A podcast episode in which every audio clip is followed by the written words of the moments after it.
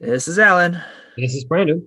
and welcome to D6 Minutes, the short uh, miniatures gaming podcast where we talk about a topic for D6 minutes.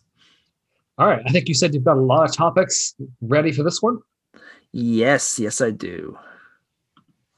So let's get into it. My first topic that we'll talk about is um, so Stargrave just came out, uh, and I've been thinking a lot about different things that should go into a science fiction game because I think Stargrave is very open to the, the kind of things you could play. So my question is should science fiction have psychics and psychic powers? Oh, I have to roll this time because I've got a dice in front of me. Let's go for it. That's right. Five. Oh, wow. I think this is a rich topic. I could talk about this forever. Okay. So because we have forever, Uh-huh. um, one of the, when you think of sci-fi, a lot of people do think of like, they think of Star Trek, they think of Star Wars. Mhm. And in both of those, they're psychics. It's like, what? This is supposed like sci-fi, you think of being all about technology. But in Science those fiction, speculative fiction kind of thing. Yeah. Things that are what would could the future be like? hmm But nobody thinks that we will have psychics in the future, at least if you're rational. or know No, anything about technology. but for some reason, those two major franchises have made it sort of like canonish that that psychics walk around in the future, whether you have like super omniscient beings, or Mhm. even like in the miniatures world, 40k that we always talk about, like, oh yeah, psykers are like created all the problems in the universe. Well, even like one of my favorite uh science fiction TV show, Next Generation, Mm-hmm. you have you have psychics. Yeah, Deanna Troi. Uh, she's from although she is only an empath, right? Her is there can't her race actually isn't there her race actually psychic? And it's just she is like a because she's a uh of mixed ancestry, she's only like empathic. Well, and then there's just straight up Q. You're like, well, that's just Q is a little bit different. Q is actually more realistic in some ways because he's Oh. literally just supposed to be ultimately powerful, right? it, they've created a being that's now just like you don't. And I don't think he's psychic, is he? No, they can't see the future. They can manipulate Yeah. reality. I- Yeah. yeah, they can just manipulate reality, and he actually finds it interesting seeing what Jean-Luc Picard will do. Right, that's the entire point. Right, he's testing him because basically, I love that episode. Basically, but anyways, getting to the point.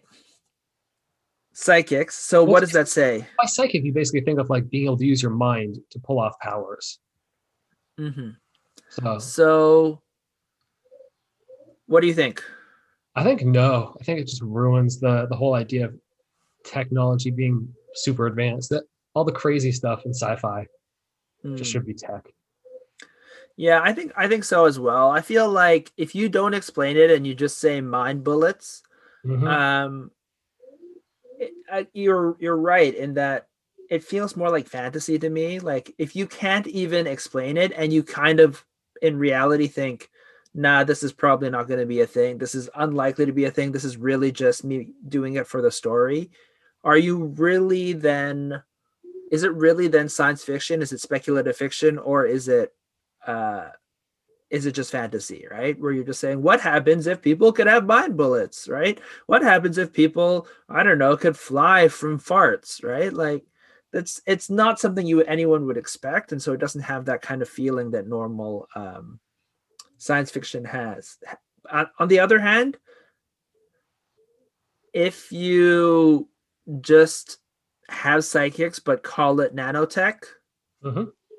i'm fine with it yeah, as long as you give them some sort of equipment, where like, oh, here's the equipment and it's doing the thing. It's not yes just exactly magical being. And so fine. even with nanotech, right? It also though, if by saying it's nanotech, it limits what you can actually do, right? Mhm. Or let's say hacking. usually right? there's Like, more rules future, if on everyone, sorry, Because usually with tech, there's some sort of rules based around it. Whereas with magic, you're like, oh, anything can happen. yeah, and it's all more realistic. It's a lot less less soft, right? Mhm. So you set rules, you set kind of ideas, and it also can be more based in the real world, right? and Yeah. more speculative, right? Because technically, if you have hacking and you have nanotechnology, maybe it is possible to have these kind of things, right? yeah, with tech, you kind of see see it as like an extension of what you have now. You think back Mm-hmm. of like the Jetsons TV show. It wasn't they weren't talking about the internet. They're just like, oh, our cars, but flying, and our like our machines, but they're just like more advanced robots. Yep. Yeah. So I feel like I agree. They should not be in. That's right. Uh, if you do it, you do not have. You're not in the science. You're not. If you have psychics, it's not science fiction. It's fantasy set in the future, or a long time ago in a far, far a galaxy far, far away. All right. Agreed. So Oh, what's the next one? All right. So, continuing along the sort of line of thoughts brought about by Stargrave, for miniatures you'd want to use, just because Stargrave is a bring your own miniatures game, Mhm. what sort of miniatures are you really driven to purchase if you were going to play the game? All right. Roll it up. Three. Okay, so uh Stargrave uh is a because of the kind of game it is, it, it makes it feel almost pulpy in, in nature. Even the original Frostgrave, right, was a little bit more pulpy than than uh I don't know what you would call it, heroic fantasy or heroic science fiction, or let's say uh Star Trek kind of science fiction. I feel like Stargrave Stargrave almost harkens back to from its art and everything like that to like pulp I don't know, 50s, 60s kind of science fiction. So uh, what I want to do is I want to buy pulpy stuff. More like the wild, like- wild west of, of sci-fi. It's more like the wild, wild west of sci-fi. Yeah, so something more like Flash Gordon-y than Star Trek E, right? It's not armies that are going out and doing these things. It's like guys with I don't know, funny hats and aliens with uh I don't know, two heads and Mhm. three three arms, one of which is robotic, right? That's the the way I feel like.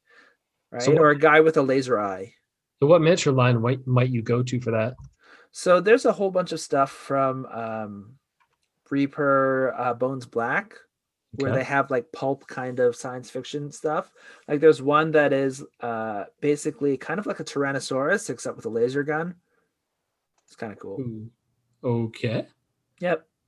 There's also some stuff from Bombshell Minis, which has the the kind of old style robot uh, mechanics that you think of, like I don't know, Robbie from uh, what is it called, Lost in Space, um, and uh, kind of it, it has the same kind of aesthetic as uh, Adeptus Mechanicus kind of thing, right? That Mhm. kind of look.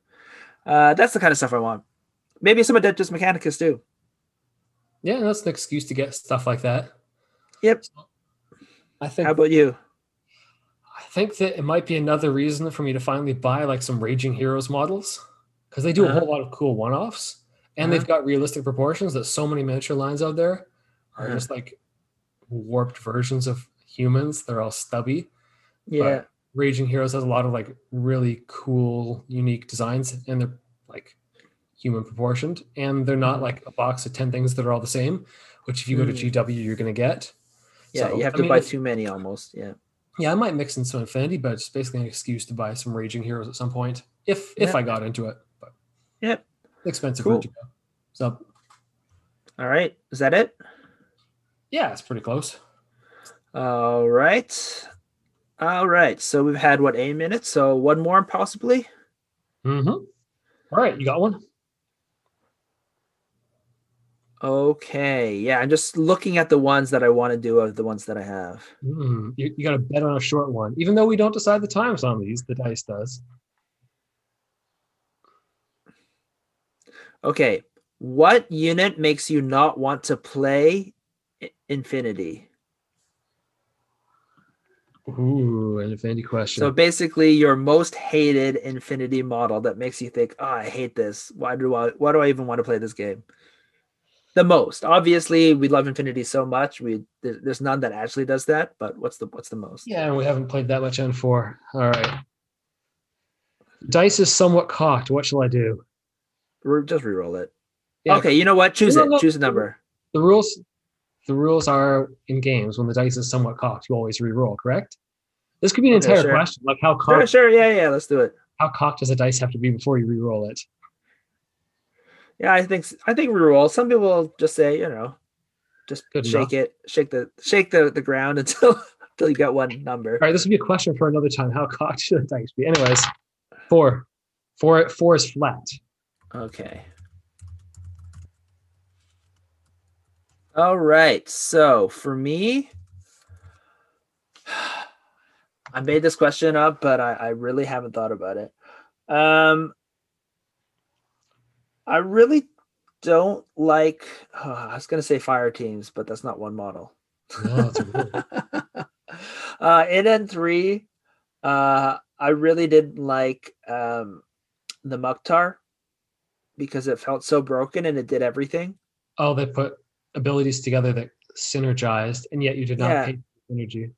Yeah, it felt just so bad going and playing against them and feeling like no matter what you do, it's even if you kill it, it you're down, right? Because it's so cheap for how how hard it punches. Yeah. Um, but for a model that, but I, I feel like it N4 changed a lot. So I'm gonna go. Uh, that's just like a gimme.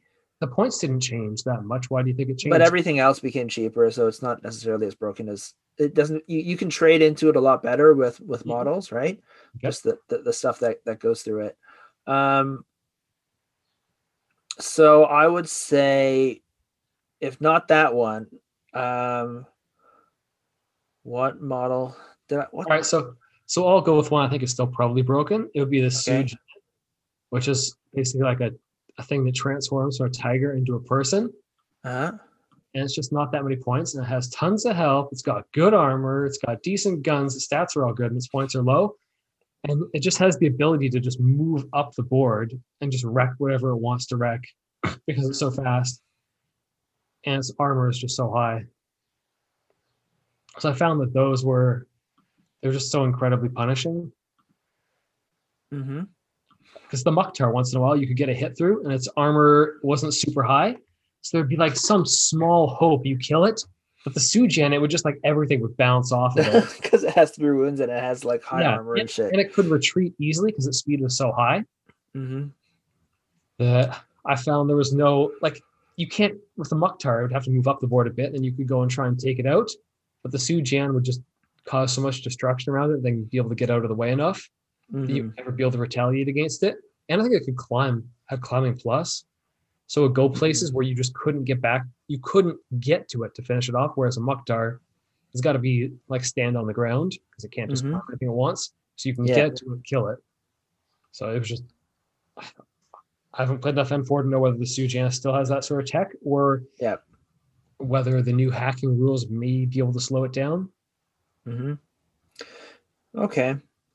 Um, I know in N4 because like a lot of the really problematic things, like five point guys that would destroy everything, like the, the, the mutts, Mhm. are are no longer as much of a problem because you're limited to 15 guys.